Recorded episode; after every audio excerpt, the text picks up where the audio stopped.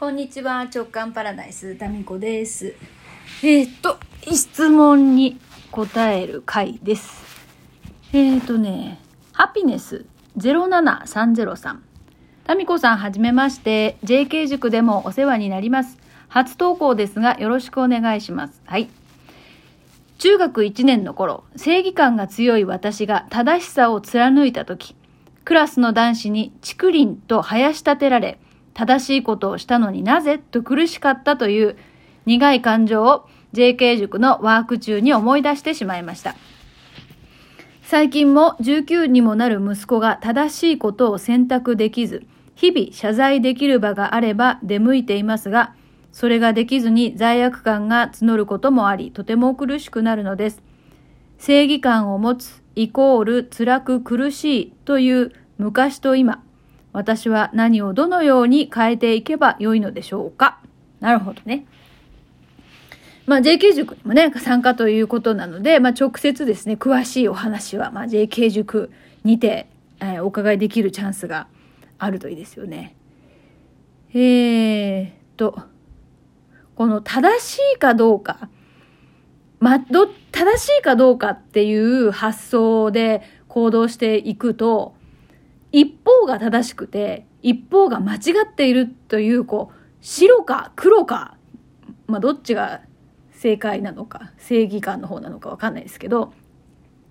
その両極端な発想になりますよね。だから、まあ、白か黒かっていうのは世の中の半分が間違ってて、半分が正しいみたいな、そういう風になるじゃないですか。まあ、自分がその正義だと思ってるとこは正しくて、そうじゃないところは間違ってるという風になってくると、やっぱ敵が増えますよね。そして許せないことが増えていきますよね。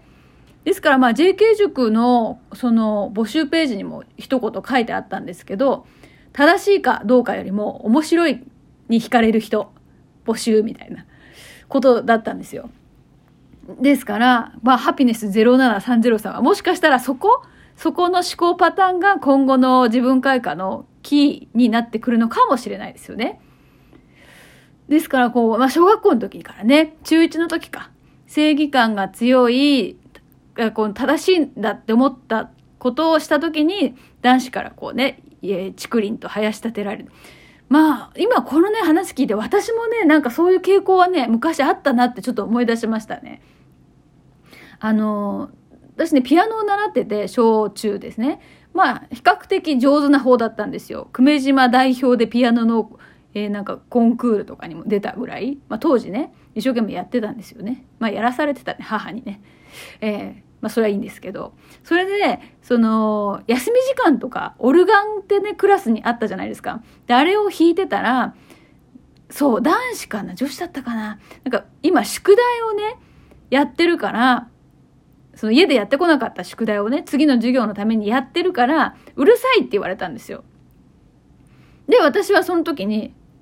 え宿題ってあんたたち家でやってくるもんなんじゃないの？って言ってピアノを弾き続けたっていうすっげえ嫌なやつ。嫌な感じだよね。でもこれって正しいかどうかっていうところに立っての一つ切り返しなんですよね。宿題とは家でやってくるものであるっていうこの正義を振りかざして、いや、うるさいとかないし、私は弾きたいし、あんたたち家でやってこないの悪いんだし、みたいな。こういうことなんですよ。だから、正しいかどうかっていうのって、まあ、その自分にとって、これは選択、私はこれを選択しました。でもそれは正しいかどうかっていうか、私が選択したっていうことだけで、えー人によってはそれは正しいかどうかっていうのはまた違ってきますよね。だから、正しいかどうかっていうところでいくと、正解って人の数だけあるんですよね。だから、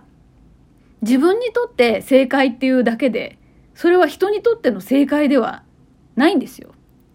だからここが一つね、自分にとってこれ正しいんだから、この正しさっていうのはもうあなたにも当てはめましょうみたいなことになってくると、人はね、そのようにはならないので、人に対してコントロールしたいみたいな思いが出てきちゃうんですよね。で、そう、そういうこう、あなたも、私も正しいことやってんだから、あなたも正しいことをやった方がいいよねっていう、その発想のベースによくあるのが、自分が正しいかどうかってやってるそのこと自体が結構窮屈だったりするんですよね。だから私もこの正しいってやつを、あの、我慢してやってるから、で、あなたも、それ自由にやっちゃったりしたら、そんなの許されないからね、みたいな。私だって我慢してんだからあんたも我慢しなさいよみたいな感じでなるケースが多い。まあ、このハピネス07303がそうかどうかっていうのはわかんないんですけど。だから、こう正しいかどうかっていう判断基準が自分の中にですね、あると、だんだん苦しくなってくるし、許せない人が増えるんですよ。だって世の中も自分が正しいと思ってることをやらない人の方が多いわけだから。だって正解は自分にとって正解なだけで人にとって正解ではなかったりするからですね。まあそれでいくとなんか私とかもう多分許せないことだらけですよ。ある人たちから見ると。なんか正しいかどうかっていう基準からこう私を見た時に、いや、それなしでしょうとかっていう面って多分たくさんあると思うんですよね。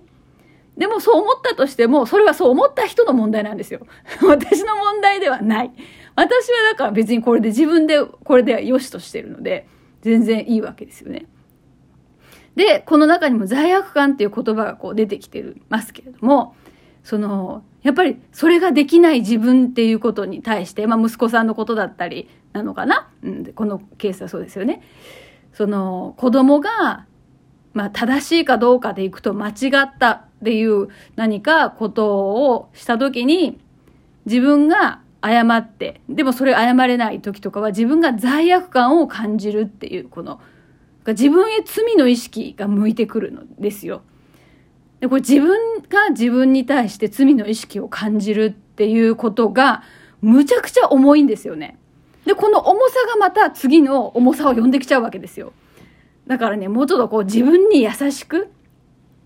まち、だってもう人間ってさ、それでいくとさ、ほぼ、ま、ほぼほぼなんか間違ったことばっかりするのが人間じゃない？と私は思っているので、結構、まあ絶対許せないよね、みたいなことって前よりだいぶ減ってきたかなっていう気がしますね。前はほらだってね、そのさっきの話にも言ったように宿題は家でやってくるんじゃないな、みたいなことだったり、なんか正しいかどうかっていうとこすごくそこで苦しかったような気がしますね。絶対許せないって結構ありましたもんね。例えば仕事、仕事中に泣くとか、ありえないでしょっていうこととか、なんかありましたね。できないからって言って泣くなよとか言ってましたもん、後輩のアナウンサーに。で、そのまた後輩のさ、アナウンサーが怖いからトイレで逃げて、トイレで泣いてるんですよ。そしたら、そんなに泣く暇があったら発声練習しろとか言って、超怖いよね。言ってましたね。だからそれはもう、その、できないからといって、泣いてごまかすとかは絶対もうダメみたいな。そういう思いが多分あったんでしょうね。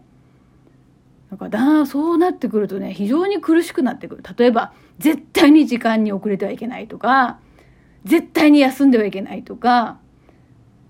それですよ。それはもう、あの、自分の中での正義だ、みたいなね。で、それが自分にあるから人に対しても、こう、ななんかな、正しいかどうかっていう、その、基準が発動するわけですよ。まあだから、正しいかどうかっていう、これは正しい、こっちは間違ってるみたいな発想になった時に、それをもうこう見直して、まあそれが多分苦しさの原因になってる、なり、なりそうだから、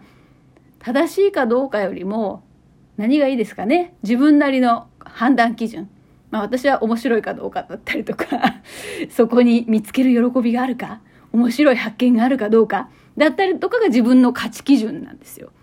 で、それが間違ってるか間違ってないかっていう、その判断基、物差しが私の中で比較的ないんじゃないかな。まあもしかしたらまだなんかあるかもしれないけど、今のところ随分減ったかなと思いますね。うん。なんかまあ法的にこうなんか許されないとか、まあ、それはまたその社会的に法的に許されないことってあるじゃないですか。まあ、それは法律上ですよね。自分の価値基準としてってなった時にまあその小さいことから大きなことまで